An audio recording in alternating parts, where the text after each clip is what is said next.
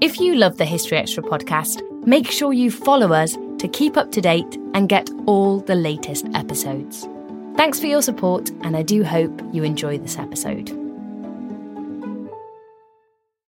This episode is brought to you by Indeed. We're driven by the search for better, but when it comes to hiring, the best way to search for a candidate isn't to search at all. Don't search, match with Indeed. Use Indeed for scheduling, screening, and messaging so you can connect with candidates faster.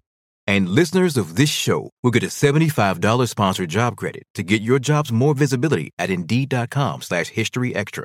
Just go to Indeed.com slash History Extra right now and support our show by saying you heard about Indeed on this podcast. Terms and conditions apply. Need to hire? You need Indeed.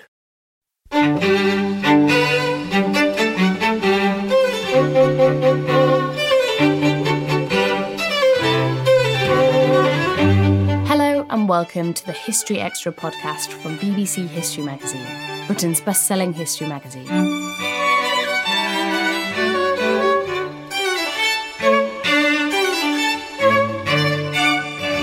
I'm Ellie Cawthorne. When you think about the history of witchcraft, I'll bet that bewitched cars, mail order charms, and police investigations don't immediately spring to mind. But these are all things that the University of Bristol historian Dr. Will Pooley has uncovered in his research into witchcraft in France, looking at the period from the French Revolution to the Second World War. I spoke to Will to find out more.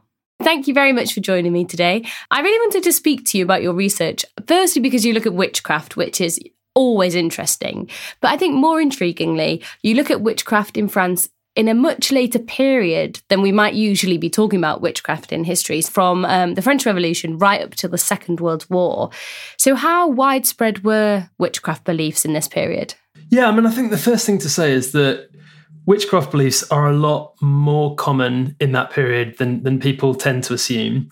So um, there are definitely, in particular, there are, there are parts of France where um, a belief in witchcraft seems to be pretty much the norm for people living in communities. So, in particular, in parts of Western and Northern France, um, anthropologists and folklorists who went out there in the kind of, you know, starting in the late 19th century, but into the 20th century, would quite often say things like, oh, everybody here still believes in witches. That's the kind of thing they'd say. We think of this as the era of the Enlightenment and beyond, in which supernatural beliefs were, were thrown in the bin, really, but your research is showing that that wasn't necessarily the case at all. Yeah, and I mean, I, I, think it's really worth saying that this is something that a lot of historians um, have been interested in in lots of different parts um, of Europe and North America. There's, there's there's lots of really good work on this actually um, on the United Kingdom um, uh, and Great Britain.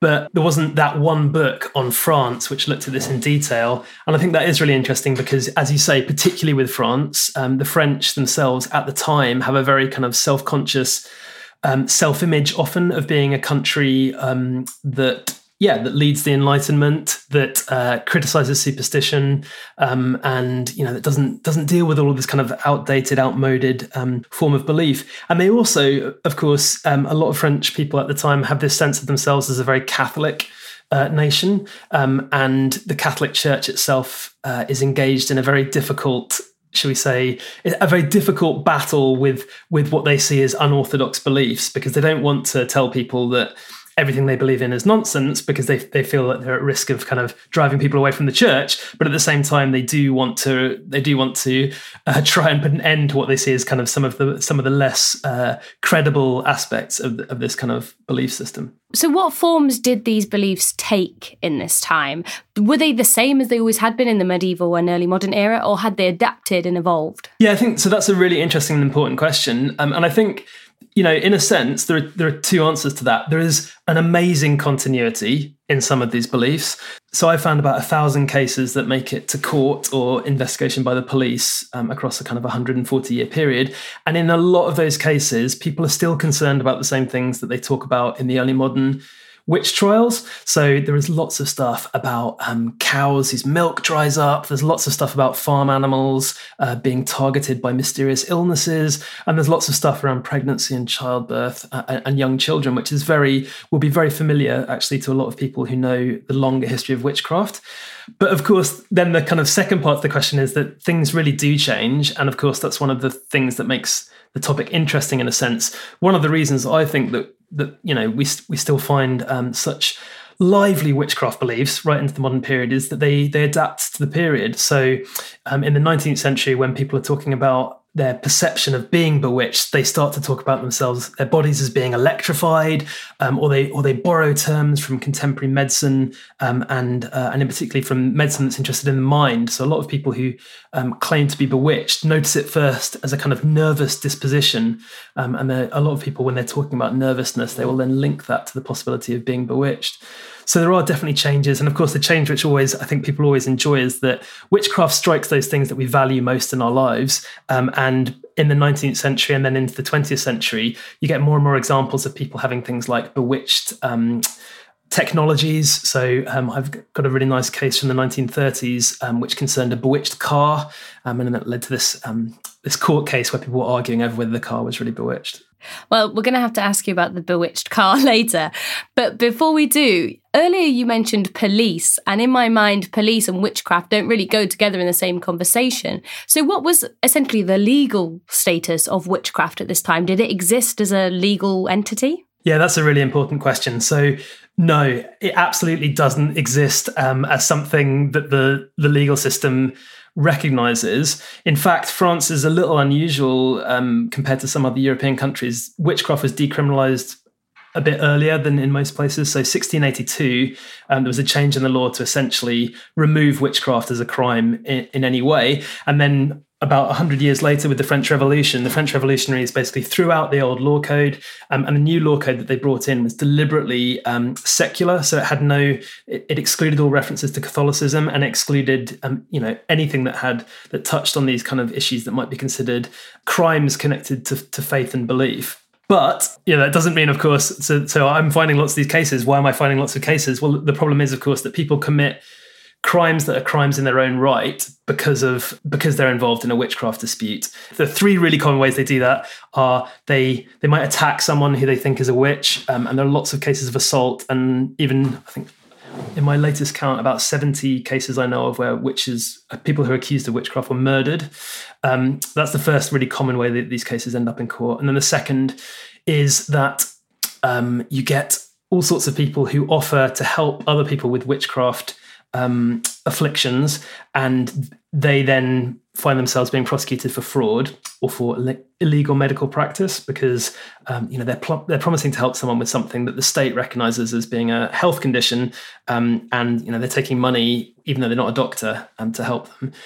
And then the third uh, type of case that I've, I mean, it's not, it's not as, it's nowhere near as many cases as those other two, but I think they're very interesting. Is that it's, um, it's slanderous to call someone a witch. So if you call someone a witch in front of witnesses, then uh, they can take you to court. And I think, I believe that that is still the case in the French law today. So where are you finding the evidence for these cases? So I started, um, as a lot of um, historians who have who've done similar stuff uh, have done. I started with newspapers. Um, and the French newspapers, as with the British newspapers now, a lot of them have been digitized. It makes it very easy to search for words that are relevant to witchcraft. Um, and then those newspaper accounts lead me on to um, police investigations sometimes, but most often trials. So the trials are a really good paper trail in terms of, you know, talking to lots of witnesses and finding out what happened in these specific disputes.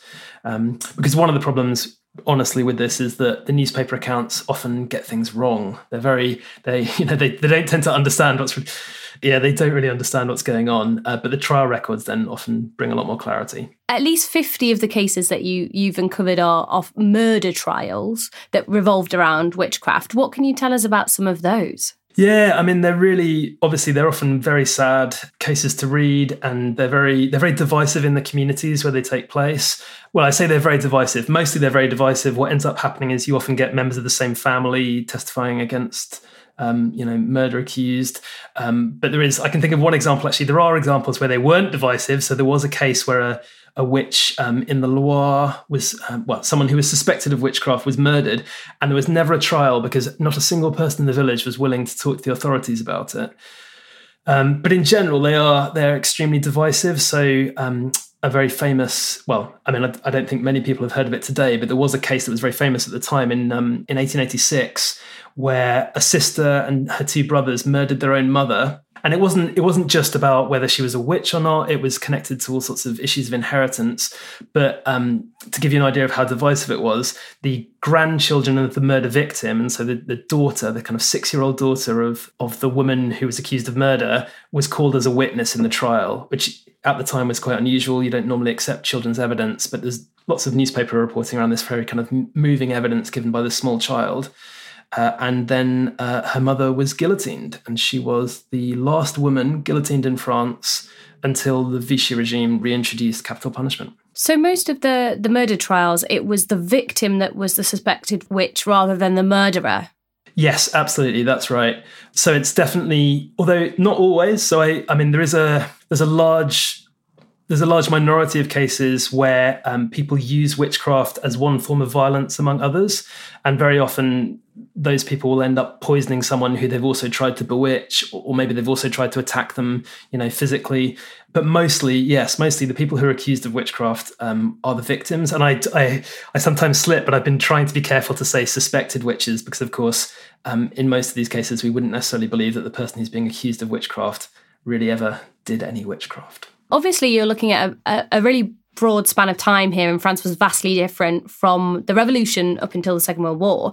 But primarily what kind of communities are you looking at here are you looking at rural communities or or urban communities yeah, that's a really good question as well. So I think that it is definitely the case that most of these cases take place in rural communities, um, and I've got lots of material on that. And there's you know there are clear links between actually I think between farming honestly and fears of witchcraft. So um, it, you know witchcraft a lot of it is about um, a kind of family identity that is that is partly identified with the farm and with animals and with crops, and it all seems to be tied in together to that to those kind of things.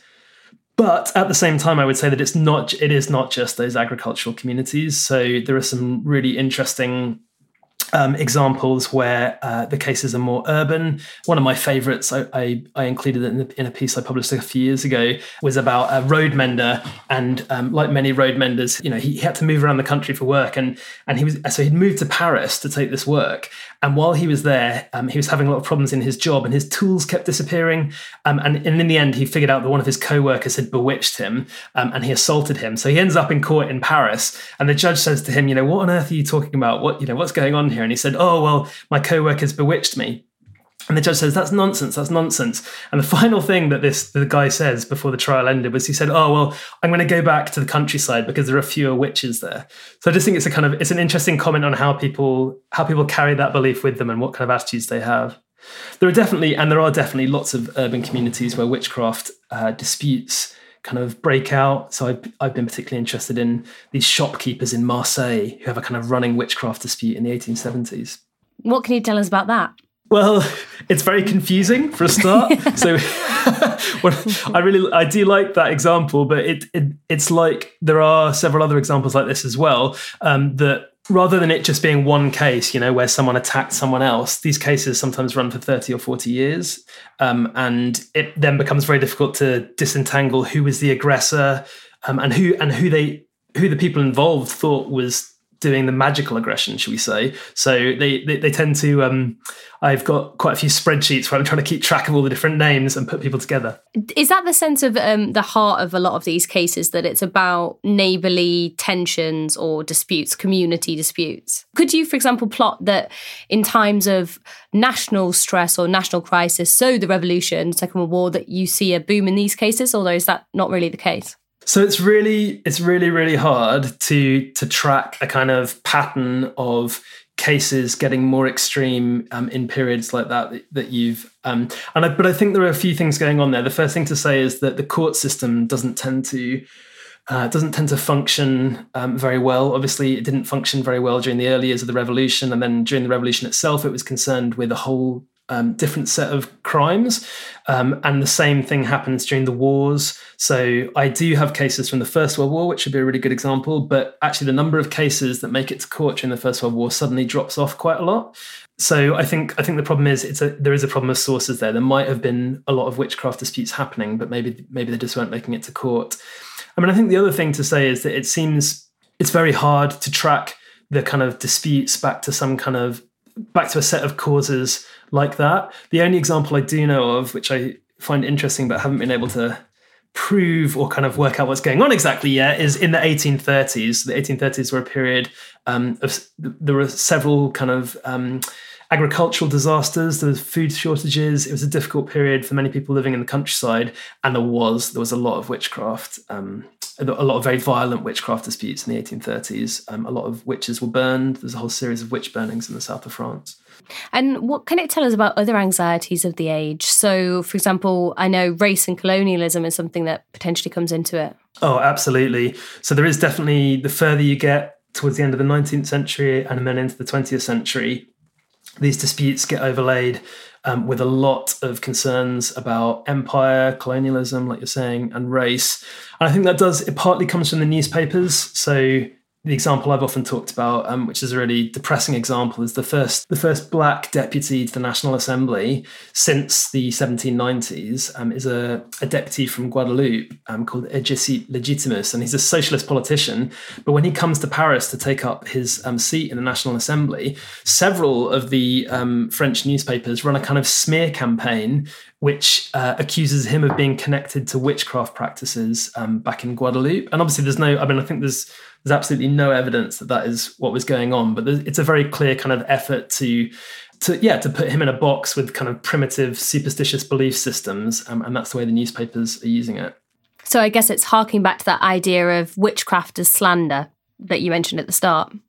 Yeah, yeah, and uh, one of the other things that makes him an interesting example is most of the people who I study who are accused of witchcraft never really get to speak in their own defense. But he was a very, you know, he was an articulate politician, and he wrote a front page editorial kind of refuting all these claims, which is really brilliant.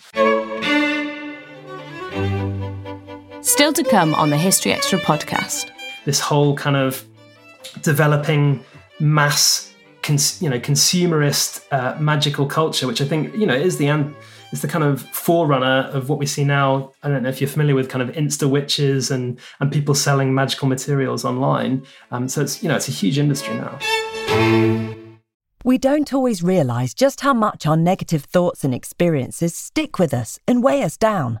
You may find your brain constantly running through a highlight reel of bad moments. That comment your friend made last week that hurt your feelings. That frustrating thing your mum does. Or that silly thing you said in a meeting. Maybe it's time to get it all off your chest, whether it's a tiny annoyance or something much bigger.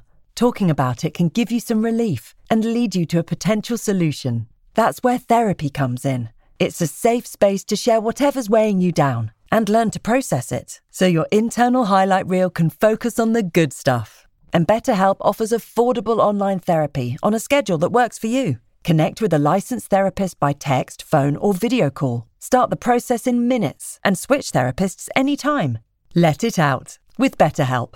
Visit betterhelp.com slash historyextra today to get 10% off your first month. That's betterhelp, H-E-L-P dot com slash historyextra. This episode is brought to you by Indeed. We're driven by the search for better, but when it comes to hiring, the best way to search for a candidate isn't to search at all. Don't search, match with Indeed. Use Indeed for scheduling, screening, and messaging so you can connect with candidates faster. And listeners of this show will get a $75 sponsored job credit to get your jobs more visibility at Indeed.com slash History Extra. Just go to Indeed.com slash History Extra right now and support our show by saying you heard about Indeed on this podcast. Terms and conditions apply. Need to hire? You need Indeed. I wanted to return to something that you mentioned earlier, but in a bit more detail. Of course, you you mentioned the bewitched car, and what that can tell us about um, concerns and anxieties about technology. So I wonder if you could just tell us a bit more about that, because they to me seem antithetical. You know, witchcraft seems old fashioned, and technology is obviously modern, but they go hand in hand here. Yeah, I think they definitely do. Um, and it's a point actually, there are a lot of historians, so a lot of historians of spiritualism have been really interested in this question, for instance, because, um, you know, when the telegraph is becoming a more and more uh, prevalent and important technology, lots of people who are interested in spiritualism actually see spiritualism and the telegraph, for instance, as analogous.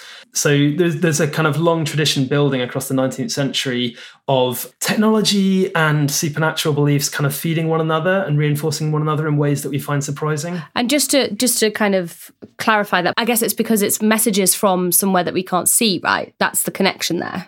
Exactly, yeah. Messages from somewhere we can't see, and this sense of how are those messages being transmitted. Yeah, it's it's all those things. And I, and you know, the other example, which of course many people will be familiar with, is spirit photography. So you know, we you might think that from its from its birth, photography has this kind of status as a very, you know, an objective description of material reality. But actually, you know, very early on in the development of photography, people become interested in the way that photographs might capture images of something that we weren't able to perceive by the naked eye, such as um, spirits of the departed. Um, and that's a tradition that um, I think those kind of interests really overlap with um, how a lot of people blend their interest in technology with an interest in witchcraft or a fear of witchcraft. So I know of one case from the 1920s, which is a case I've worked on a lot, where um, when they're des- when the victims of the witchcraft in the case are describing what it felt like, they they're basically talking about it as if it had turned their bedroom into a cinema with images projected onto the wall, and it had sound effects of uh, trains uh, and aeroplanes, and it's all very. It, it feels very much that that's what it's about. It's about a kind of technologized sense of what the supernatural is. You mentioned their spiritualism, um, and I wondered how this played into to those themes as well. So obviously you have the rise of spiritualism, which a lot of people tie in with the First World War and the Victorian era, and also occultism. So how did witchcraft connect to those ideas at the time? Yeah, this is actually there's a really interesting set of questions I think here, and it's still an area I haven't I haven't done a lot of work on this, but I think there's a there's room for other historians to to be interested in this because a lot of those so a lot of the writers who are kind of associated with the modern occult movement in France, uh, for instance, are really interested in in witchcraft. You know, they when they find examples in the newspaper of witchcraft cases in villages, they they want to tie those kind of witchcraft disputes to their own developing ideas about the occult powers of the universe. And i definitely do think there are links there. I think with spiritualism it's a little it's a little bit different. I mean there is definitely an overlap in the sense that there's a kind of there are all sorts of categories that easily get confused. So spiritualism and then haunted houses and then bewitchment do tend to get a little bit muddled. So there are sometimes there will be people who think, "Oh, I might be bewitched," but spiritualists become interested in it and say, "Oh, maybe actually you're being contacted by the dead." But in general, it's a little. I think it's a little bit more separate than the the modern occultists really are interested in witchcraft for itself. And what did the church have to say about all of this? I think it would be fair to say that the church had as little as it possibly could to say about it. That was their main strategy was when it comes to witchcraft in particular, I think the idea was try not to talk too publicly about it. So that's a kind of gen- a general official strategy on, on behalf of, say, you know, the kind of the church as an institution, the Catholic Church. But the problem is, of course, that lots of the people who are um, who become priests uh, are from similar backgrounds to the people who are involved in witchcraft disputes. And there's abundant evidence uh, from the cases that I've looked at in this period, and in fact, from well into the 20th century, that lots of priests are engaging in frank conversations with their parishioners about the reality of witchcraft and that they're becoming involved in witchcraft disputes. Uh, very often, because the most common, you know, your your authority to help you if you really think you're bewitched is to go to your priest and say, "Can you do something about this?" As you know puts priests and other clerics in an interesting position the 1920s case I've already talked about, one of the things that happens there is um, the victims of the witchcraft, they go to see these monks at a local monastery, and the monks sell them a whole range of religious paraphernalia to help them with their bewitchment. And then when it makes when the case makes it to court as a murder case, the monks say, "Oh, we don't we don't know what you're talking about. That's nothing to do with us. We deny all knowledge of witchcraft. We we never talked to him about witchcraft." And of course, I think you know the uh, skeptical historian probably looks at it and says it seems very likely that they they did engage in a conversation with him about witchcraft, but then they don't they, they wouldn't admit it in court. Something else that I wanted to ask you about is is the connection to fields that were emerging, such as um, psychology and ideas about the power of the mind. How did witchcraft tie in with that? Yeah, so I, I think again this is a really interesting area because you know it's one of those things that a lot of people will find surprising, perhaps that people who are who are developing these new theories of the mind were very interested um, in supernatural phenomena such as witchcraft um, and some of these cases. There's there's a definite there are definite attempts by some of the better known medical authorities in the kind of late 19th century to start to like build a system that can explain what's really going on in these cases. And it's not it's not just for them about can we explain what the delusions that these people are suffering from might be? I think it is generally genuinely a sense that there might be powers of the mind that we don't fully understand yet and that they might be playing a role um, in these cases so one um, example that i've looked at a confusing and distressing example like many of them but there's a it's a case from 1890 where a, a woman killed her newborn uh, child immediately after she gave birth to it. And when she was confronted with this, um, it turned out the backstory had to do with the father of the child was someone who she believed to have occult powers and who she believed controlled her behavior. The case was repeatedly postponed um, in order to get expert uh, opinion on what exactly had happened uh, in the case. And in fact, some of the experts who were called in to talk talk about the case, they were fairly convinced that he could control her mind um, using, uh, you know, a form of hypnosis. So she was she was supposedly hysterically suggestible, and he had kind of hip, hypnotized her into doing, into killing her child. And the I think the thing that's interesting about that kind of precedent is that that does that precedent goes on to be used in other cases. So there are several other cases in the following years where women uh, who had killed their own children more or less successfully argued they'd been hypnotized by a man. It's extraordinary stuff you're uncovering there. Something that I was surprised to learn um, from your research is that around two thirds of those who were suspected of being witches were men. What do you think's behind that? It's so hard to answer why why it would be that that more men are thought to be witches in this in this period in modern France uh, than women. I think the first thing to say is that the association that we have with with women and witchcraft that is something that exists that has existed in a lot of cultures um, you know european cultures but also other cultures around the world there, there seems to be a strong association between um, harmful magic and women but it's never been total and you know during the period of the early modern witch hunts in europe there were whole regions of europe switzerland is the obvious example but also Normandy, which of course is part of modern modern France, where male witches always dominated. So it's never been a it's never been a kind of one to one fit that kind of association between women and witchcraft. Why it would be that men are more associated with witchcraft in the materials I look at is really hard to answer. I, I suspect there are a few things going on. The first is that these are these are court cases dealing with crimes that aren't witchcraft itself and we know from uh, lots of other evidence that men are more likely to be taken to court in these cases. So it may be that there are lots of cases involving women that just they never make it to court. I think the other things to say are that there is this long-standing association with Norman male witches, and a lot of the cases in my uh, research are from that region. The other I mean, it's not that's not the only region of France, in fact, where male witches predominate. Almost all of northern the northern part of France, uh, male witches predominate, and it's only in southern France, in my period, where there are more female witches than male witches. There are lots of other things I could say about it. It gets more and more complicated and, and less and less plausible, perhaps. But one thing I've I've talked about before is, or I've written about before, is the possibility that it has to do with inheritance disputes, because the French uh, have a very strict um, and patriarchal, in fact, system of inheritance introduced at the beginning of the 19th century. And one thing that that creates is a lot of tension between male brothers and cousins and, and things like that. And then may that may lie behind some of it. Obviously, you're working on this for a new book, but you have looked at, at, at the broader theme of folklore um, in France. So, what are the kind of beliefs around and about at this time? Yeah, I've um so in that in my first book I I did a I did a whole chapter on werewolves, which was really fun.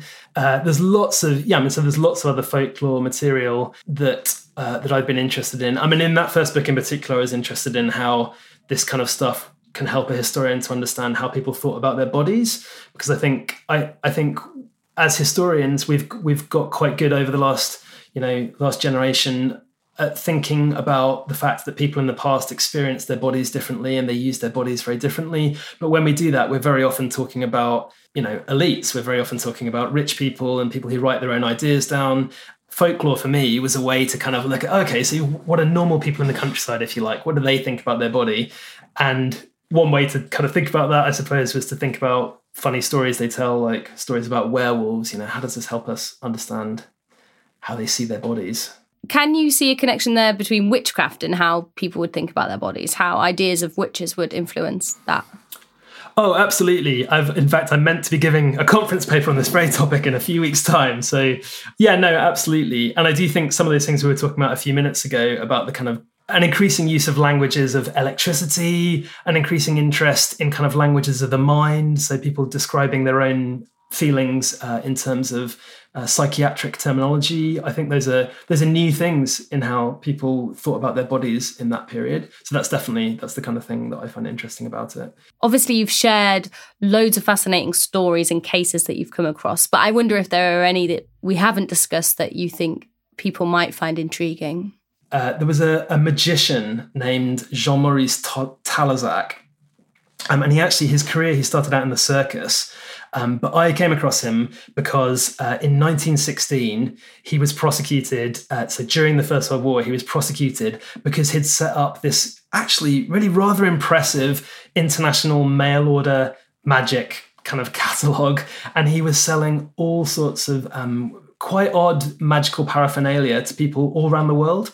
So, particularly South America, I found a lot of letters um, from South America, um, but all across Europe, Italy, France, and parts, lots of parts of the British Empire as well. In fact, um, uh, and he's uh, he he was a he was a kind of brazen, you know, he was doing this out in the open in a sense, even though it was he was clearly promising things that were illegal. And um, I think the authorities were particularly worried about it in the context of the First World War. This was someone who's kind of giving people false hope, um, and in particular, he was making a lot of money from uh, selling charms and amulets to women whose husbands had disappeared during the war and things like that, which of course is not really very uh, very tasteful, I suppose. Mm, so he was prosecuted for fraud. That's right, um, because the the kinds of things that his he was saying, you know, one of the items he sold was a radioactive pen, and he said, you know, pay me thirty francs for this radioactive pen, which I'll send you in the post, and anything you write with the pen will come true. Um, he was similarly selling multicolored paper, so you could buy different colored paper to have, which would have different kind of magical effects.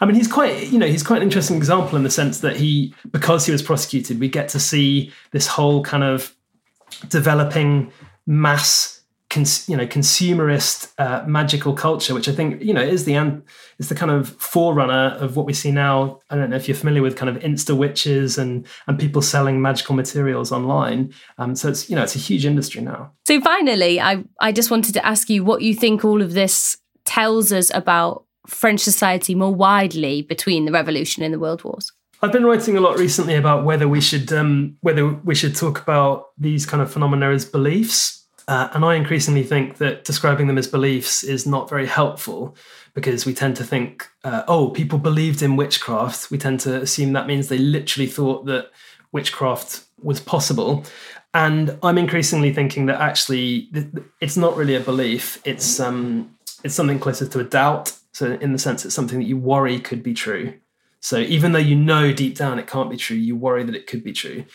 Now, I think the importance of that for like understanding uh, French culture during this period is I'm really interested in that kind of yeah that sense of uncertainty. Like I've, when we as historians look back on a period like this, we tend to see the battle lines as very distinct. So in particular, this is a period we associate with a war between the church and the state. You know, a kind of running war in France between a state that sometimes was trying to secularize and then at other points kind of returned to having a kind of heavier Catholic influence. And the church, in response, was trying to kind of win a kind of culture war, if you like, in terms of you know asserting their moral, their right to play a moral role in the kind of public life of the nation. And you know, we could say we could say very similar things about a lot of the scientific debates that emerged in that period. But one of the things that's interesting about witchcraft from those points of views is all of this mixing we've been talking about. It shows that ordinary people, when they're trying to work through those ideas on their own terms, they're often actually mixing stuff together that we don't think belongs together. They're very uncertain about it. It gives a hesitant a hesitancy back to this history, which I think sometimes we lose when we see it as a kind of contrast between very firmly set ideas. If people want to find out more about this, where can they where can they go? So there are some there are some really great books out there. There's it's harder to find stuff on the French material, um, on the French historical material that I'm interested in. But in terms of the British cases, um, the historian Owen Davies has written some wonderful books, like several wonderful books about this now. And more recently, actually, there was a book by Thomas Waters um, called Cursed Britain, which covers a lot of this material. Lovely details, really, really great book. I strongly recommend it. If you are interested in the French examples, there's also a very famous book, which I remember uh, one of my, um, well, my PhD supervisor, actually, when I was first starting out, said to me, it's a very weird book. And it is a very weird book called uh, Deadly Words, which is by Jeanne Favret-Saada. That's the English translation. She was an anthropologist and she went and lived in Normandy in the late 1960s and she became involved in witchcraft disputes. Um, and she actually ended up becoming a kind of unwitcher as part of her anthropological work. It's a wonderful book and uh, kind of scary and very odd, but it's, it's great. That was Dr. Will Pooley. He's currently working on a book that pulls together all of this research. That's called Witchcraft in Modern France, 1790 to 1940, and is set to be published later this year. If you're interested in more on witchcraft and the supernatural, then you might enjoy our new series on the Salem witch trials, which we've released on our premium subscription feed on Apple Podcasts. Just search for History Extra Plus on Apple Podcasts to find out more. Thanks for listening. This podcast was produced by Ben Hewitt, Jack Bateman, and Brittany Colley.